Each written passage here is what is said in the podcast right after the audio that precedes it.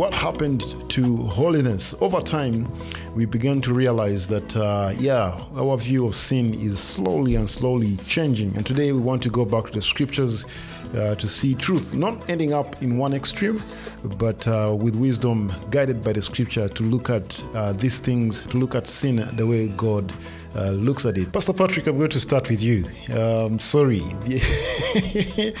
I'm going to start with you, but thank you. Thank you so much for committing uh, this show to God. Sometimes we don't think of these things as, as, uh, as a war, but even as we discuss uh, this topic, understand that we are waging war, not with flesh and blood, but with principalities. And uh, and uh, and I, I, like the way that verse just puts it. Anything that wages war against uh, the knowledge of God and in in um, in just uh, distorting the truth. And it's interesting that sometimes we think we are wise and we don't go to God in prayer. Uh, we think we can tackle this life, but just praying tonight is just a simple dependence on Him uh, to guide us through it, uh, make sure that the connection is stays on. And Pastor Patrick, when we're thinking about this, Pastor Patrick is my co-host tonight with JJ. Um, what, what, are your thoughts? Most of us expressed our thoughts on the WhatsApp group, uh, but I did not hear from you.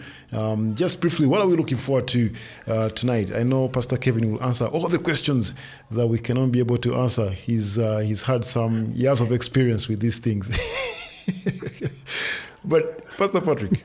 I don't know about that, but that's why we invited you. I mean, but Patrick, what are we looking forward to tonight? Yeah, thank you so much, um, David. Um, I'm personally also looking forward to this show and how the discussion is going to go. I enjoyed reading through the article uh, that you shared on the page, and if anyone has not um, read through that article, you need to read through it, and I think it has links to um, other articles. But we're asking ourselves a very important question here when we are saying what happened to holiness and the fallacy of brokenness. And basically, we want to discuss uh, what does Christian holiness mean. The Bible calls us, and um, you hear it said, "Be holy, because the Lord your God is holy." But also, there've been voices that have come out and said, "Well, you guys are pretending. You know, you guys are covering up all these things. Be authentic, like."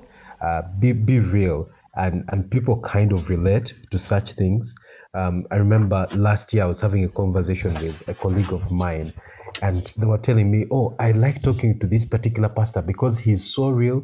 Uh, he talks about the real issues that we are facing. You guys just talk about things up in the air, things in the Bible, but maybe um, let's talk about it and see." Um, how do we engage with the challenges that our generation is facing while uh, keeping faithful to God's call for us to be uh, a holy people for Him. Thank you. Awesome, awesome. Let me hear from um, Mr. Jeremiah as we're thinking about uh, this topic.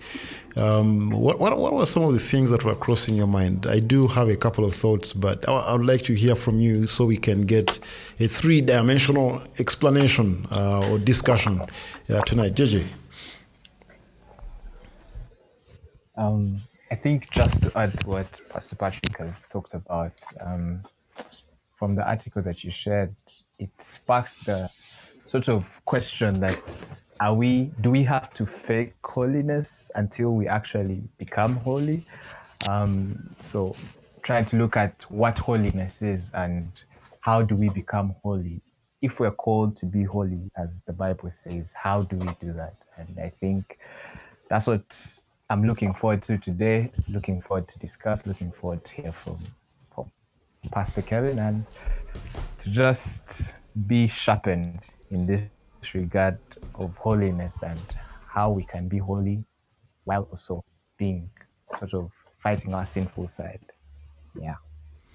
Awesome. Thank you. And thank you so much, JJ. Um, Pastor Kevin, uh, first of all, how have you been? And uh, yeah, I know this is not the first time we're talking about this. I know we did have uh, a brief discussion um, earlier on uh, concerning this topic, and uh, and then I did send you the article, and I asked you to look at it.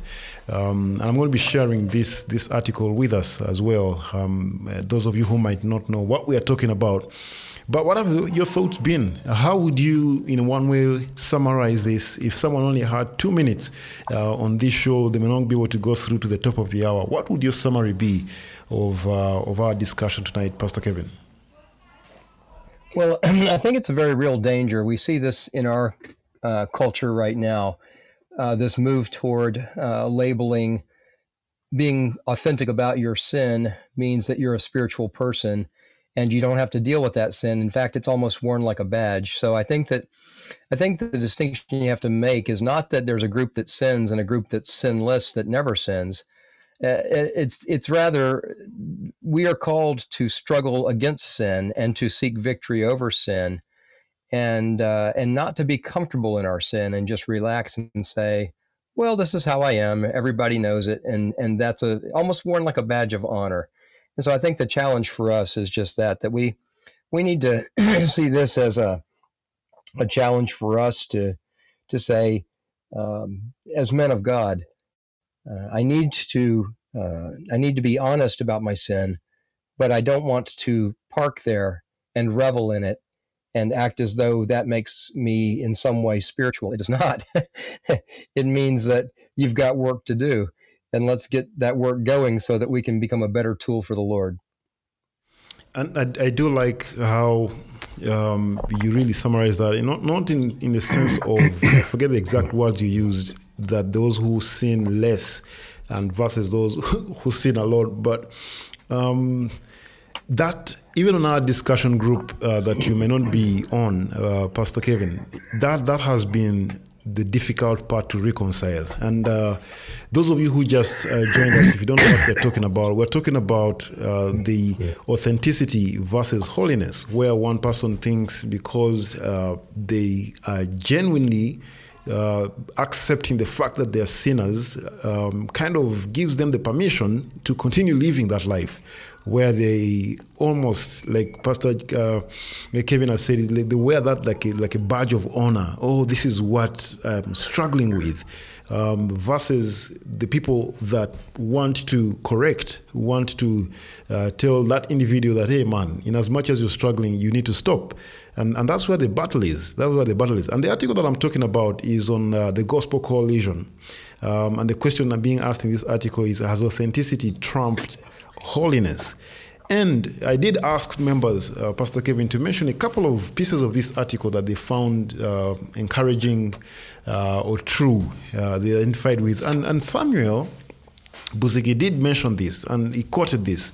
Uh, this part of the article that says, and I quote, In this dynamic, we often reward those who are most vocal about their authentic struggles in the sweet spot, which is the, the quotation, without giving equal weight to the two small sins or creating a space that is safe enough for the most embarrassing sins or darkest struggles.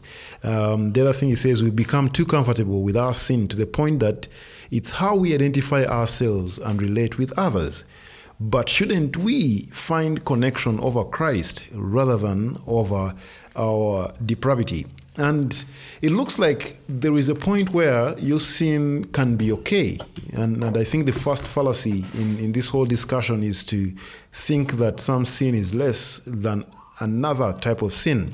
They, we may not exactly put it that way, but if in a Bible study group I can, I can casually talk about how I'm struggling with a particular sin and yet, the leader of the church, if they struggle with another, the same type of sin, they cannot be allowed to stay in that position of leadership.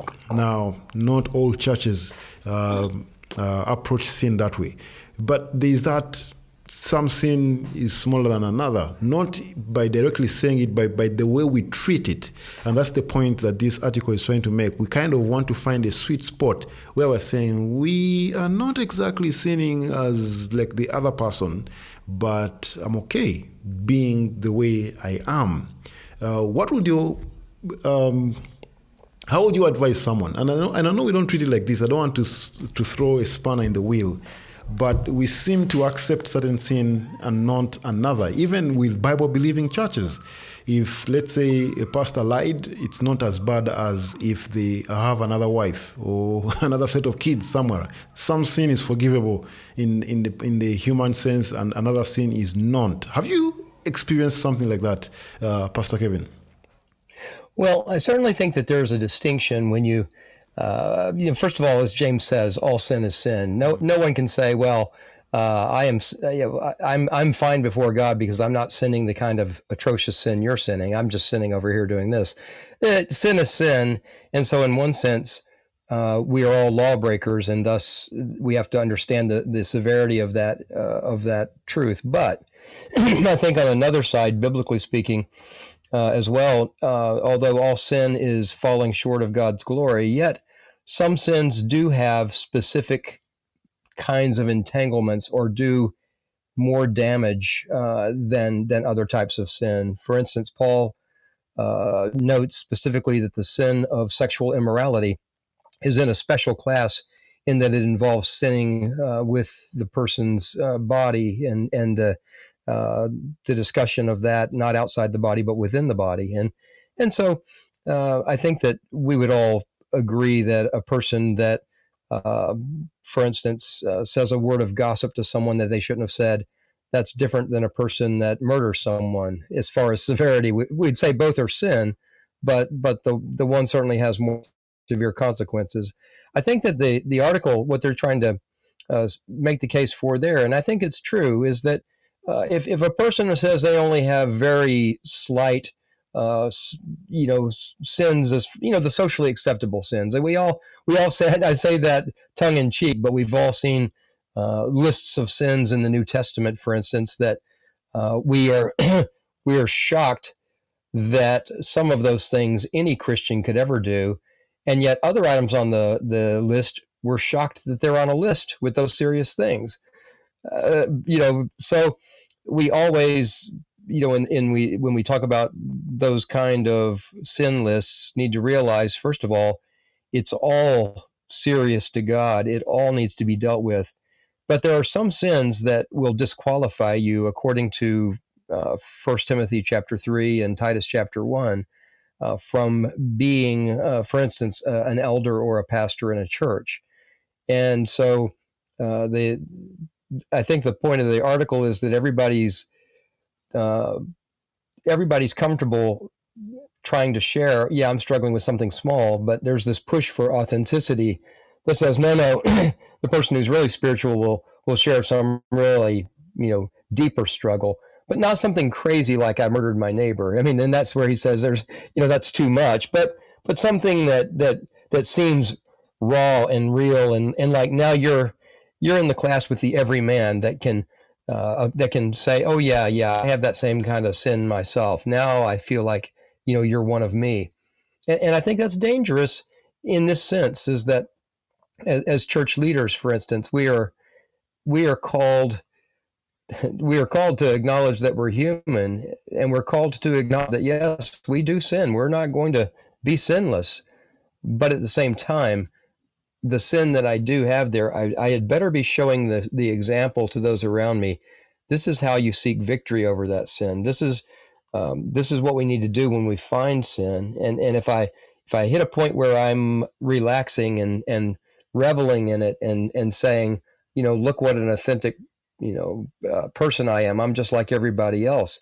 Well, as believers, we're we're not called to be like everybody else. We're we're called to be an example uh, of faith to people, like Paul says to to Timothy when he challenges him eh, with, and with Timothy being a younger man, this is very pertinent as him in Second Timothy two twenty two.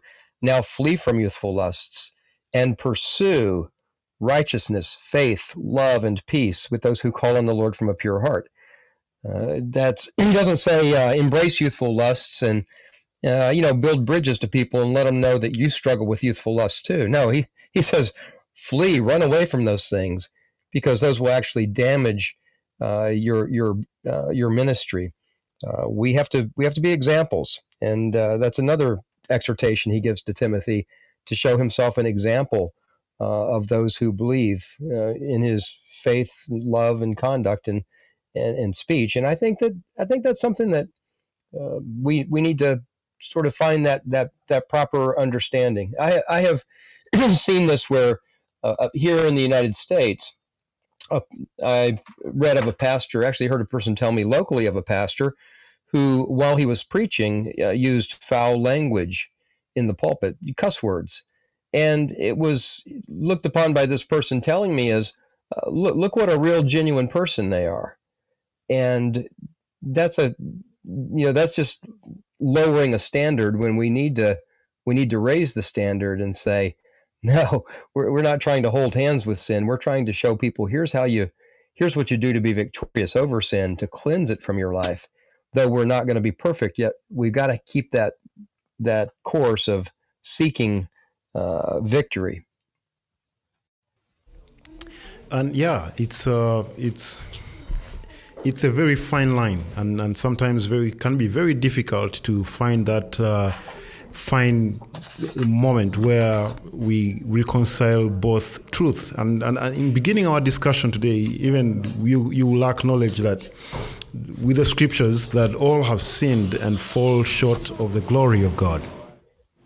And it's interesting that. Uh, we sometimes don't want to acknowledge our own sin. We acknowledge other people's sin. But when the Bible talks about all have sinned and fall short of the glory of God, even us, uh, those who might be trying to point out other people's sin, sometimes we are reminded of our own sin. I say this because this discussion has happened not only on the, on, on the discussion group we are at, but in trying to point out someone else's sins. Someone tells you, if all of us have sinned, what right therefore do you have to point out my own sin? What response uh, would you have uh, to that? I'm sure you've had that kind of response from someone. Well, I think that the the point I go to with that is there, there's one thing to acknowledge that you have sin. It's another thing to be seeking God's solution and victory over the sin. I often in counseling will quote Proverbs 28 13 to people. Uh, there's, they've got some problem, some struggle going on. And so I'll talk with them about the nature of, of how people tend to, to face those situations. He who conceals his transgressions will not prosper. So that's the first part of Proverbs 28 13. If you try to hide your sin, you're not going to prosper. And, and so I tell people, you know, people try to hide their sin by saying, uh, I didn't do it uh, or of course God knows I did it. So well, it's not such a big thing. Everybody else does it too. But the proverb says, "He who conceals his sin will not prosper, but he who confesses and forsakes them will find compassion." And, and I think it's notable that the second half of that, the solution, uh, don't try to conceal it, but rather he who confesses and forsakes them. Now, the confessing your sin is the acknowledging, saying, "Yeah, this thing is sin." But the forsaking, that's the seeking God's victory over it and not just, again, lying down in it and saying, well, this is what it is. It's, God will forgive it. And uh, so, so if I have somebody that says to me, hey, you've got sin in your life too, I say, Yes, uh, of course, and and in First John, uh, chapter one, uh, it it specifically says that's going to be the case. If we say we have no sin, we're deceiving ourselves. The truth is not in us. Yes, I say we we uh, we all have sin, but God wants us to press on and to uh, find a way to resist sin and to be more and more as we grow um, victorious over this sin. So that really it's a matter of we want to become more and more like Christ. It's what Paul talks about in in uh, Romans chapter eight. God is working to conform us into the image of His Son, and the problem is when I say, uh, or a person says, "Well, we can just be comfortable where we are, and and we'll just rely upon God's grace to forgive it." Then you start getting into that, you know, question of uh, where where Paul says, "Shall we continue in in to sin so that grace may abound?" That's a very dangerous place to be. So I, uh, you know, I, I exhort people. Uh, we're not going to find a person that never sins, uh, but but we we need to be examples of here's how you deal with the sin that you do have, and uh, to me that's very significant. Pastor Patrick, what are your thoughts uh, concerning uh, what uh, Pastor Kevin is talking about? And uh, any questions for Pastor Kevin? Patrick. Yeah, thank you so much, um, David. It's been really good listening to Pastor Kevin, and I've just been thinking there that um, most times people are actually more receptive to those who sin like they do, and they kind of um, are more judgmental to those who don't sin uh, like they do. Like it's so easy to point the finger because people sin a different way, and yet uh, like we've been told in scripture, and even Pastor Kevin has mentioned, sin is sin, and that we ought to be dealing with it um, the same way. And I think I found it helpful as well, and uh, just just especially how Pastor Kevin um, did share concerning some of these sins that have consequences which affect more people and have a deeper impact on human life, uh, the unity of the church, than this other sins that one would say uh, are kind of private. But I know that even within God's will uh, and in Scripture, He's calling on us to deal with all sin, whether it's private or public, whether it affects few people, it affects many people. We ought to be um, dealing with it. And I think when you read uh, Paul's Paul's letters, especially the one to the Colossians and the one to the Ephesians, he's calling on us uh, to put to death the deeds uh, of the flesh. And that's like the constant Christian journey where we're uh, putting to death these various things. And that's the case for sure. Is is as Paul said in Galatians two twenty, that you know when his explanation of his own Christian life, I've been crucified with Christ, he said, and I no longer live, but but Christ lives in me. That that is the the the calling card of a mature Christian is we we are living a life where we are putting to death and acknowledging I do not have rights. Oh, I know my flesh is going to struggle. I know my my old man doesn't like that, but God is calling me to live a life where I lay down my rights and and walk in righteousness. And uh, so there's this there's a battle that's that's certainly joined, but that battle uh, has to be won by God's power, not just us gritting our teeth. It's it's got to be through the, the fruit of the spirit. Again, God's power, not our own. But certainly, the, the problem is when a person says, "Well, I'll, I'll just you know sit back and and it's okay." Uh, then before you know it, you start giving yourself points for being, you know, again, so authentic. I'll share two examples. One, one in Scripture is in First Corinthians chapter five, where you had the person that was sleeping with his father's wife, which we think, of course, would be his mother-in-law, uh, or his, I'm sorry, his stepmother, his stepmother, and so the the church just allows that to go on. And when Paul rebukes them for that, he says, uh, "You've become uh, you've become arrogant and have not mourned instead." So they're actually proud or, or, or arrogant because they've got somebody who's committing this sin that in Corinth would have been such a cutting edge thing, I guess. Um, and so that, that that was so backwards and wrong that Paul gives them specific direction on how to break fellowship with this person and turn him over for the devil to deal with him. Uh, not that he would lose his salvation, but that that he would be saved by by falling into the devil's hands and, and feeling the full weight of the sinful choice that he was making. Um, another example I can give you is one from here in the in the states. There is a magazine that for years and years has published uh, articles for pastors and church leaders.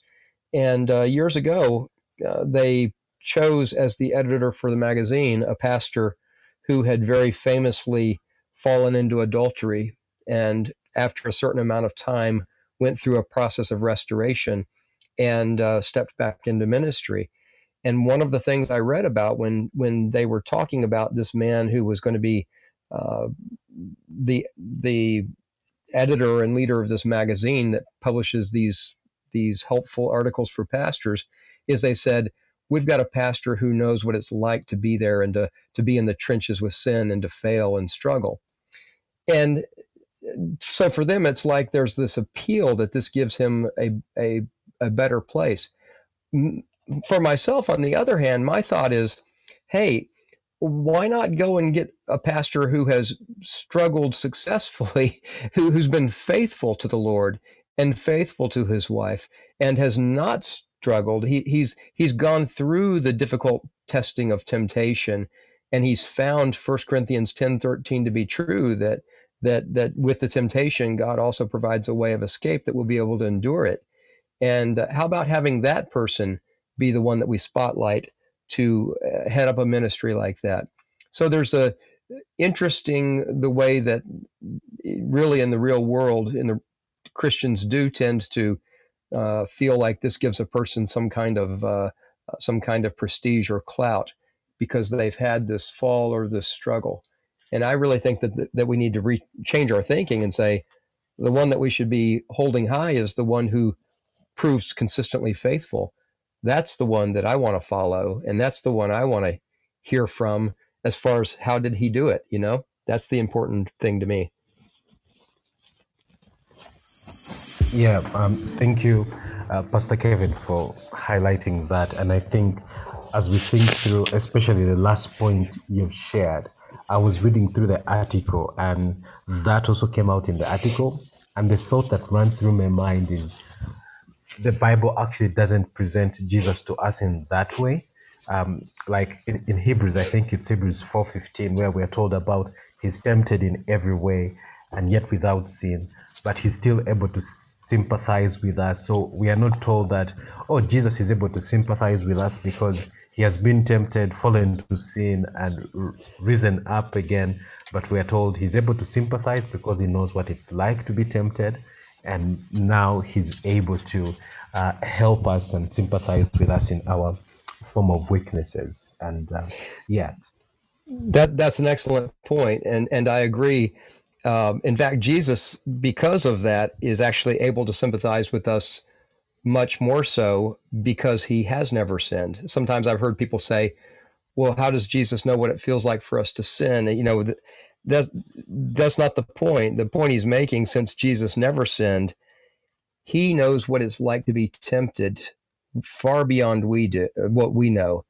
Because if you think about it, when we're tempted, and we're tempted one day and we're tempted the next day and here that temptation comes again when when we finally give in and do that thing we actually are ceasing to struggle against that sin we we we're giving into it so we no longer resist it. We don't we don't we cut the battle short in other words. We're not we're not tempted by it once we've sinned now we've done that thing.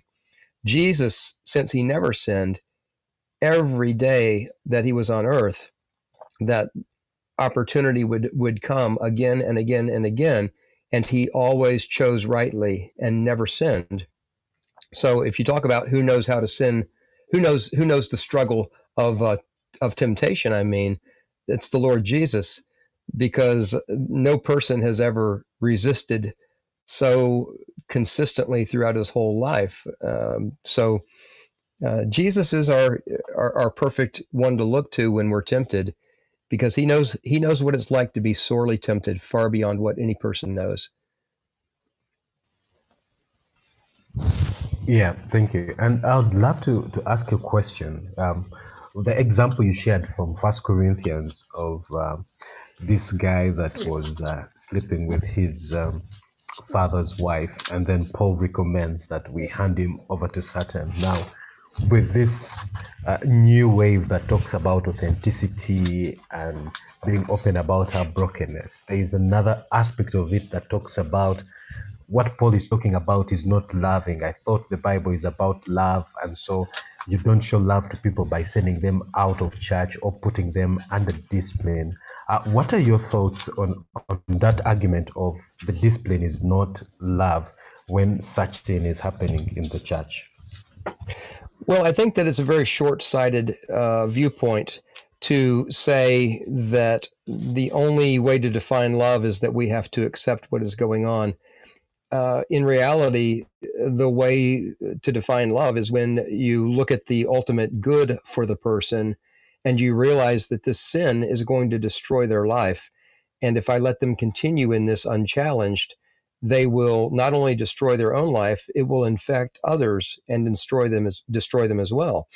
Uh, when Paul, in the midst of that discussion in, in 1 Corinthians 5, is giving that exhortation, his real challenge to them is that uh, a little leaven leavens the whole lump of dough. If if you let this sinful situation go uh, and and exist in the church without being corrected, then it will start to replicate, and it will spread throughout, and then you will have many people in these situations that ultimately they are going to incur jo- God's judgment in their life as his the Lord as the Lord disciplines them.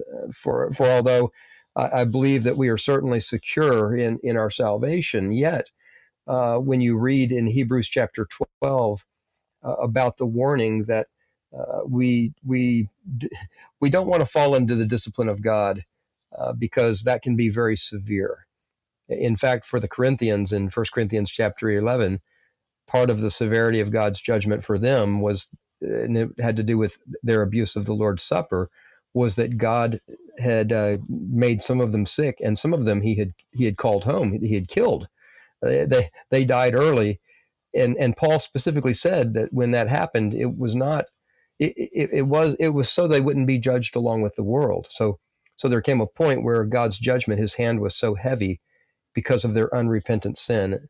And so I think when you see someone like the man in 1 Corinthians 5 and the other people in the church watching him, uh, a pastor's heart has to say, this is like having a small child that's running around with a razor blade.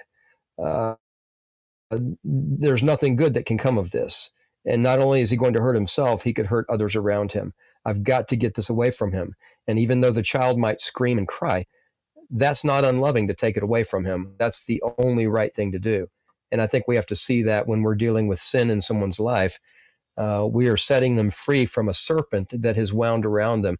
And they don't even realize it. Sometimes they think this is their pet serpent and it's all good for them. But it's interesting if you follow world news uh, around the world several times a year, you will see news stories about someone that had a pet python or boa constrictor that one day decided that it was no longer going to be a pet, but rather it wanted to have a meal.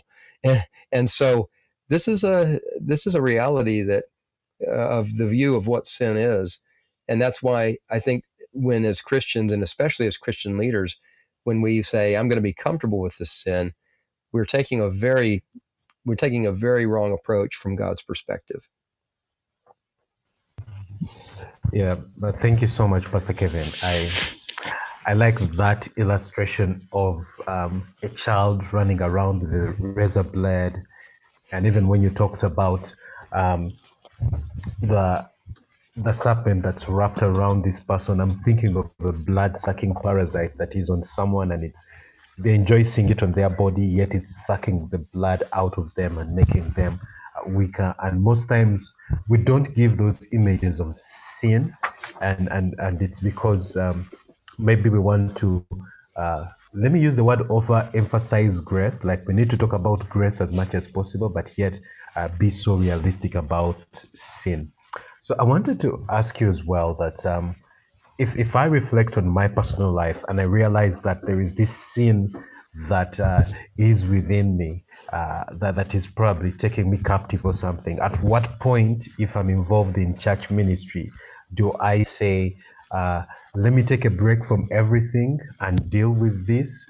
Or, or do you think there's room for saying, as long as I have people I'm accountable to, I could continue in ministry um, as I fight this battle with sin?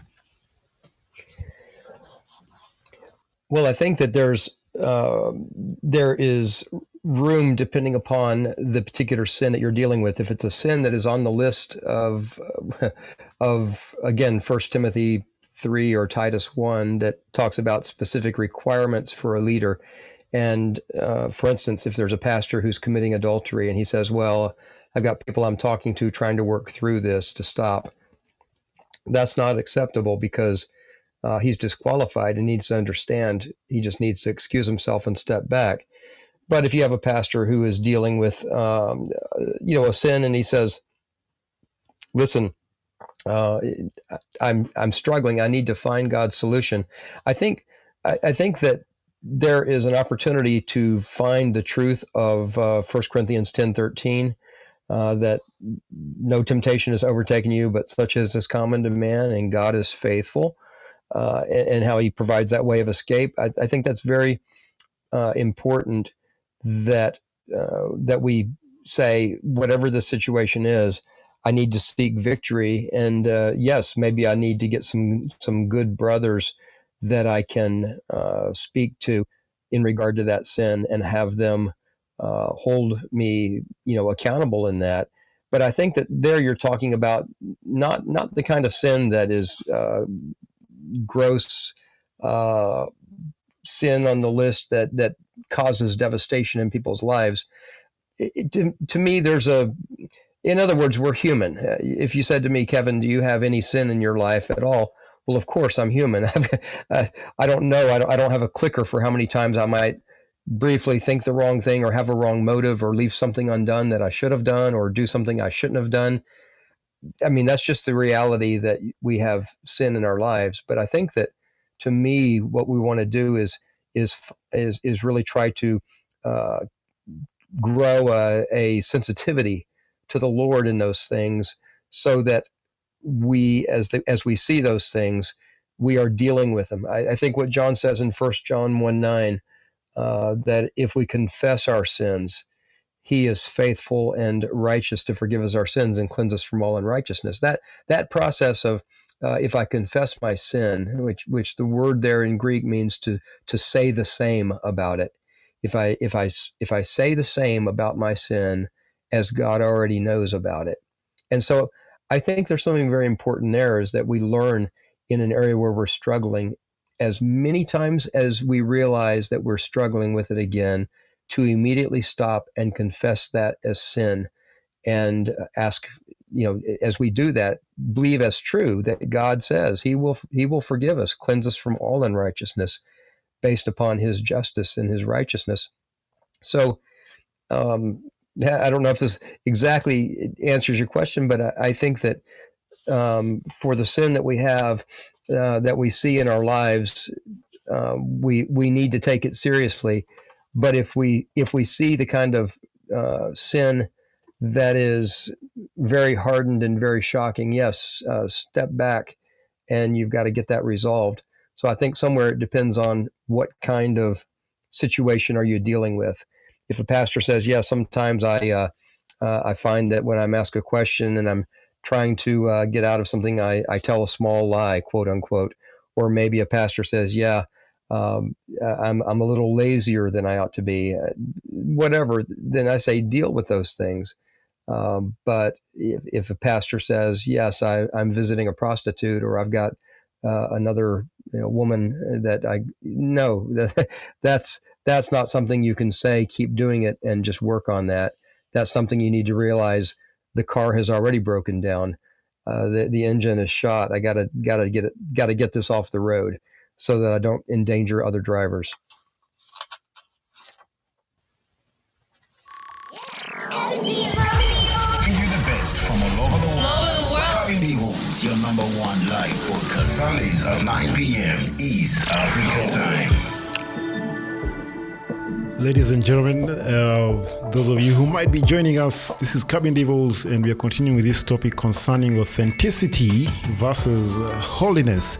And uh, Pastor Kevin, allow me to tell you a story that uh, might, for a minute, maybe illustrate the discussion that we are having. Thank you so much, Pastor Patrick, again for engaging us. And we are still going. We still have about uh, maybe 20 minutes uh, to the end of the show.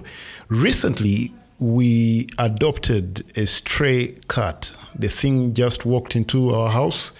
Uh, into the compound, and uh, the kids began feeding it crackers um, this is Joe. My last born is about one year and uh, and six months uh, with Sophie, and I I I don't want to say I hate cats. I don't like cats. Let's just put it that way. Um, that's a gentler way of uh, putting it. Sorry, cat lovers, if you're listening in. Um, for some reason, were brought up differently. Um, and I told them I don't want that cat in the house. Um, and I actually told the kids, stay away from the cat. But what happened is the mom, my wife, began taking pictures of the cat and sending them to me um, and saying, hey, uh, the kids are playing with the thing and they are quietly loving it. and two days later, they gave the cat a name, uh, Fluff. And yesterday, I found myself stopping at a pet shop and buying a plate for Fluff, bringing the plate home. I softened, we even got some milk for the cat, and I'm looking at the cat right now in the couch living like it was born here, one of the children, adopted. Um, and this is its second night. Uh, last night, however, my wife said, you know what, this thing, yes, we have allowed it to stay in the house, but it is not sleeping in the compound, I mean, in the, in the sitting room. We're going to find a Benson and it shall spend a night in the bathroom. Why? Because it's not trained it's going to end up peeing in one spot in the couch, and that couch will stop, will start stinking. And we all agreed and put the cat in the bathroom. We got it a blanket. And the rule was that's where you shall be until you learn your manners. And like it or not, us learning take care of the cat, I wake up in the morning and I'm hearing this cat sound, meow, meow. I opened, I should have opened the front door for it to get out, but I only opened the bathroom door and the thing pooped right there on the carpet uh, as you get into the bathroom. Now, I use this example maybe to think about us being adopted into God's family, and uh, we come in and we enjoy this comfort of someone dying for us on the cross. And here's the thing we do find that there are standards in this home, in this family that God has adopted us in. And the standards here are there's a particular place we must uh, do number two, it shall not be in the couch. But let's take the example of having multiple cats, and maybe some cats poop in the in the couch while others use the bathroom. And the thing is, cats that poop in the couch cannot rebuke each other and saying, "Why do you poop in the couch?" They can't because they are all couch number two. They all do number two in the couch. They cannot rebuke each other. And that's the problem that we've had in discussing authenticity and holiness. But here's my my my the twist to this story. Maybe you'll pick one or two things. The standard is not among cats. And I think that's why we get it wrong. Believers are not the standard. God is the standard when it comes to how we must view sin. I am the one who is setting the standards for the cats, whether they use the bathroom, whether they poop outside or poop in the couch. The owner of the home, which is my wife and I, are setting the standards. So among you cats, whether you're using the bathroom, whether you're pooping outside, whether you're pooping in the couch, determine among yourselves who is going to obey the rules of the house. Now, we never threw the, the cat out on its second day when it did the number two on the rug leading to the bathroom. But I'm not so sure how long we're going to keep up with that happening. There might be some discipline along the way for this cat to learn where to do number two or number one. There might be a day when I shall say, you know what, you are sleeping outside. There might be a day, depending on how this cat behaves, where we shall say you need to leave this compound and go find another place. Maybe one day you realize that that was a better place for me to live. I better live according to the rules of that house. And so, in talking, talking about holiness, there are rules. Let me use that word. There are standards that God has set for each one of us. And maybe the breaking news for all of us, even as we discuss this, let me just say this. Pastor Kevin may disagree, but Pastor Kevin is not the standard. God is the standard. And it's interesting that even as we are talking about this, yes, each one of us has sinned, and we're just simply trying to hold on to this standard that God has set, not any one of us setting that standard. Pastor Kevin, just one or two words concerning the cut illustration. And I know such illustrations crash in the face of Scripture, but is there any similarity to some of the things that the Scriptures talk about? Does that help in uh, trying to understand what we are talking about today? Then we'll hear from JJ uh, briefly. Pastor Kevin. Yeah, I think it's a good illustration uh, from the standpoint of what you conclude from that. The the thing is, we are not animals. We're not cats. Uh, we our, our goal is not to be the best cat. Our, our goal is to be like God, and and and for us, my goal is not to be the most authentic person. My goal is to be the most like Christ that I can be, and and, and I want to pursue that, of course, with humility, and know that I will, like the Apostle Paul said in Philippians chapter three, brother, I, I've he said that he, he had not yet achieved it, but this one thing he did you know, and, and speaks about pressing pressing on for the upward call of God in Christ Jesus. That that to me uh, is a is a, a, a good illustration of for us to get our our eyes not on other people. Uh, and for me as a pastor, I don't want to get my eyes on other pastors and say, well, at least I'm doing better than that guy, or at least I'm not doing what he did. I, I want to get my eyes on Jesus, and there is always room for me to grow and press on for that upward call of God and and to see maturity and in growth continue on. I was thinking of in uh, the Old Testament. I'm teaching currently in uh, the book of First Samuel, and the the the the account of Saul as he comes to power, and then David as he is coming up. And when you look at the life of David and Saul, it's not a matter there of which one sinned and which one didn't. They both sinned. But when Saul sinned, he justified his sin and made every excuse for it and minimized it until finally he was nailed to the wall by by Samuel and then he said oh okay I've sinned I've sinned you know but he had to be he had to be completely boxed in before he would even admit it when David when David sees his sin, the the great example of that when Nathan the prophet comes to see him, David once he sees he completely is brokenhearted and uh, casts himself upon the Lord for His mercy. And I think that that is maybe for me uh, helpful in thinking about it's not which one was a sinner. Saul and David were both sinners. The thing that makes David stand out as a man after God's own heart was how he dealt with his sin and how he sought God's forgiveness and to be to be freed from it. And Saul, on the other hand, was making excuses and happy to have his sin there in his life. Thank you. Thank you so much. Uh, JJ, any thoughts?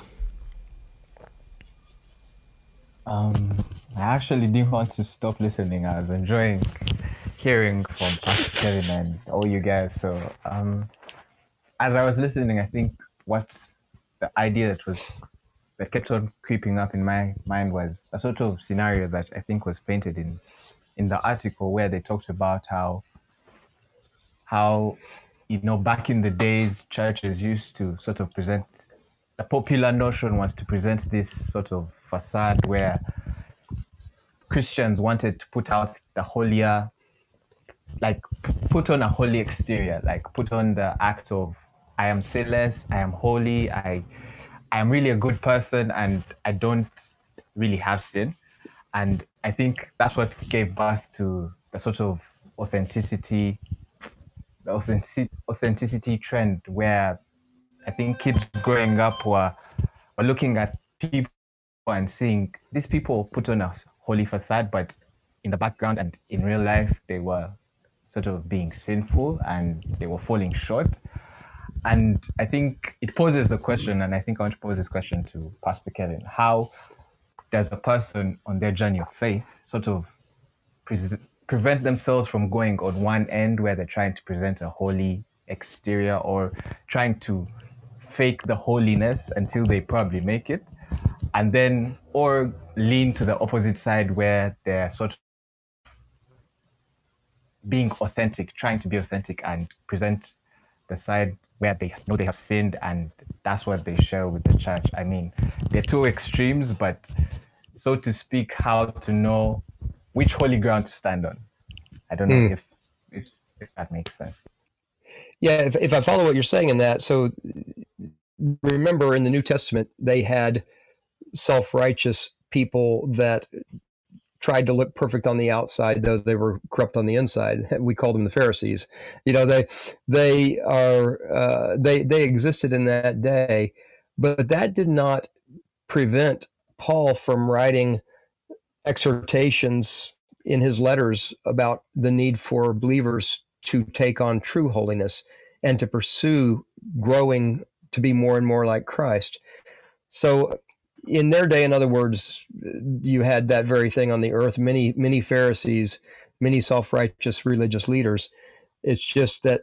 Um, so, so we don't want to say, well, then that's just the way it's going to be. It's going to be the standard. No, no, that's not an acceptable standard. Uh, the Pharisees are, are blasted by Jesus more than any other group because they are hardened in their sin, but they want to act like they are religious leaders.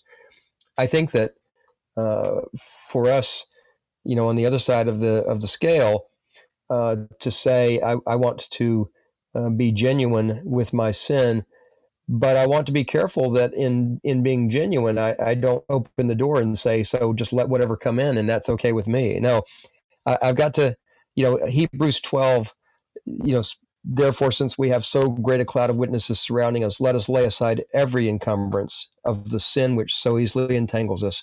Now, there's the reality: is that sin will wrap around us if we if we're not careful.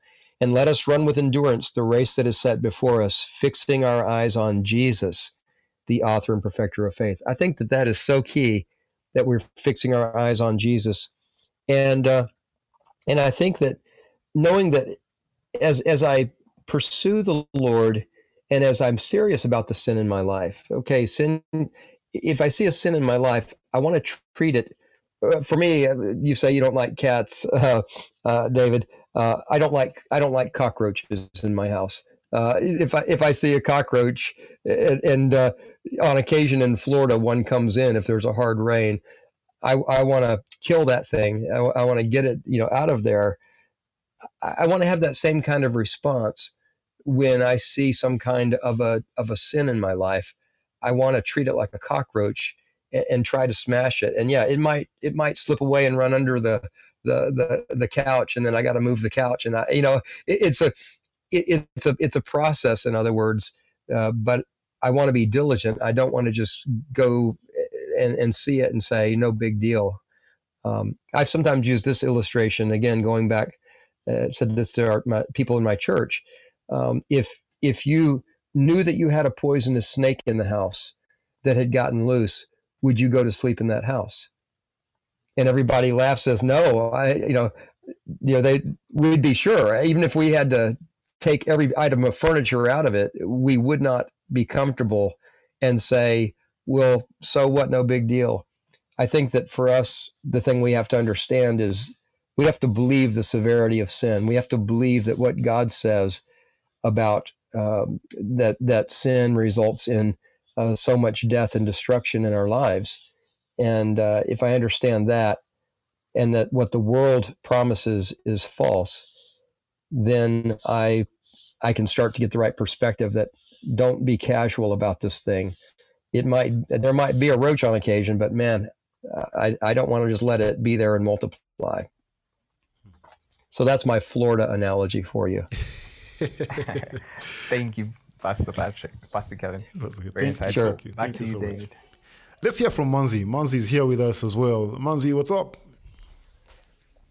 Um, yes, uh, David, how are you? Um, great. Um, I have a question for for Kevin.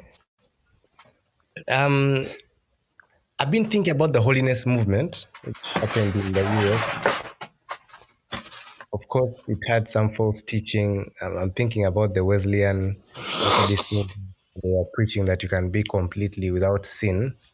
But we had something similar here in, in Uganda called the East African Revival, which was fronting holiness. Like you have to be holy, make sure you live a righteous life. And yeah, in as much as there's some issues with that kind of, of theology, I feel like we have gone to the extreme end of the spectrum where we are like, now do whatever you want. We, are not focusing on holiness. Is there something we can learn from the holiness movement? What do you think? What do you think, Kevin? Well, I, I would say that at least the holiness movement does keep an eye on sin. They don't want to have blatant sin attached to their life because I think it becomes apparent to the those around them that they've got something wrong going on. Um, so may, maybe it keeps sin on their radar more. Uh, I do think it's a, a, problem to set up a as a as a working model that Christians hit this point of perfection where they no longer sin, and usually along with that, if they do intentionally sin, they lose their salvation and have to start all over. I've I've spoken with pastors in those movements that explain it to me like that, and so I I think that um, to at least though see the sensitivity there that they want to be freed from it, even if they're uh, kind of fooling themselves, saying, "No, I'm not. I don't sin. I I, I just make mistakes sometimes." You know, that's that just becomes a, an issue of semantics. But nevertheless, I, I think that the other side of of the tendency to say, "No, just be casual about it, and it's no big deal." Uh, again, I, I think we've just got to go back and get God's get God's uh, definition of sin uh, in regard to the danger of sin and uh, the danger it does in people's lives, the destruction it, it brings. It you know as it brings forth death.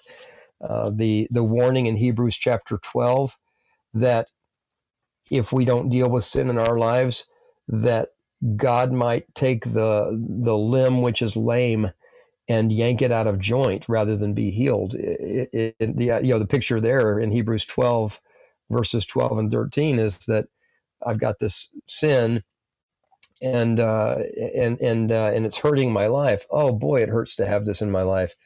But rather than deal with it, I'm, I'm ignoring it, and, and God's trying to get my attention on this thing, and He might have to grab and yank that thing out of joint so that I finally see the the ugliness and severity. It's a very interesting passage there, just talking about that loving but very firm discipline of our Heavenly Father who disciplines us because He loves us. And that's a mark of His love. So, so I think that somewhere in that, we've got to make a, dis- a distinction between what do I do uh, as a um, you know as a believer I'm I'm not going to fall to the error of the holiness movement because I know that that doesn't bring me to truth. That just makes me start redefining things and saying my sin is just unintentional mistakes. But I think at the same time, we've got to be uh, cautious to certainly be diligent. Take take what God says about sin that um, it is uh, it's not something to to be comfortable with. Thank you, Kevin. That's excellent. We really need to have a like a, a measured view of, of sin and going back to the Bible. Um, just one more. Sorry, David, I've, I've taken over your, your questions. When we were growing up, you know, there was this purity culture, and personally, it helped me a bit to remain you know, sexually pure. But uh, of late, it's getting a lot of flack. I don't know why. Guys like, this purity culture thing is not good. It causes people to do what? What's what's your take on on some of these things that usually help younger people to try and be holy? What What do you think? Is it entirely bad? Can it be good? Well, I think what you're I think what you're saying is a good example of how the world invades the church. Someone has said, and I think it's a true observation, that the church follows the world in its sin, but about 10 years behind.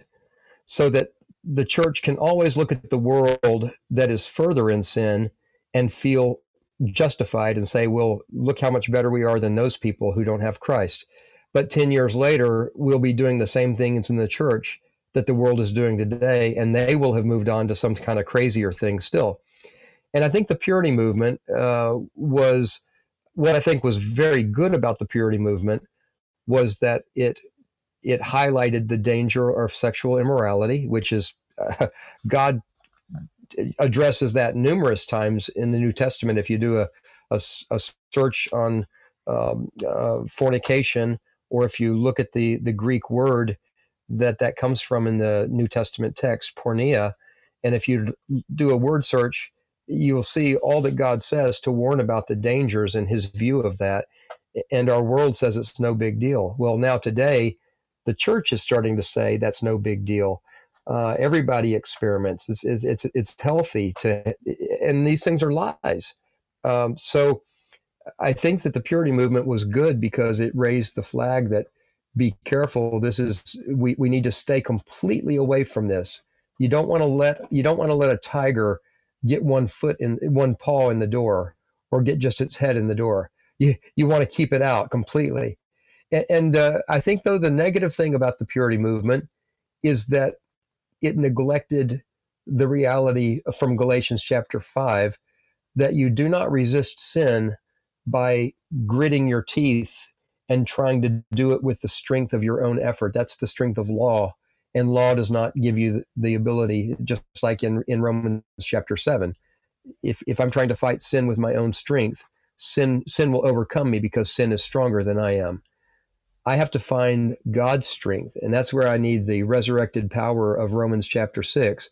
That's where I need the, the spiritual power of the fruit of the Spirit in Galatians chapter 5 that's where I need Christ in me, the hope of glory, and not just a better Kevin. A better Kevin cannot navigate the problem of sin. And so I think with the purity movement, go back to that, is that we kind of told young people, hey, wear this ring, make a serious promise, and just keep keep that ring on so that you'll remember. Well, keeping a ring on is not enough. You better be walking with Christ and shaping a worldview and and being discipled to to grow to understand the significance uh, of purity and and why God warns us about sexual sin. So, um, you know, so I think it was a mixed bag on the purity movement. But but today, the the, the sad thing is that the church. I've heard that too. I've heard it uh, laughed at, or I've heard people who have stepped to the other side now and saying almost like I was uh, I was uh, um, in a sense deceived because you know they they told me that I should just I should wait, and uh, well I would say that the person that would argue against purity, they're the ones who are deceived right now, and and they need to be careful because uh, God's you know God's going to deal with them in their life on that. If they're a believer, our heavenly Father will come with His paddle, and He has a big paddle and can get our attention, and we need to understand when he does that, that's because he loves us. Ladies and gentlemen, we are coming to the end of our time. It's 14 minutes past the 10, and uh, Pastor Kevin will be back on the 28th of, let's see, April, May.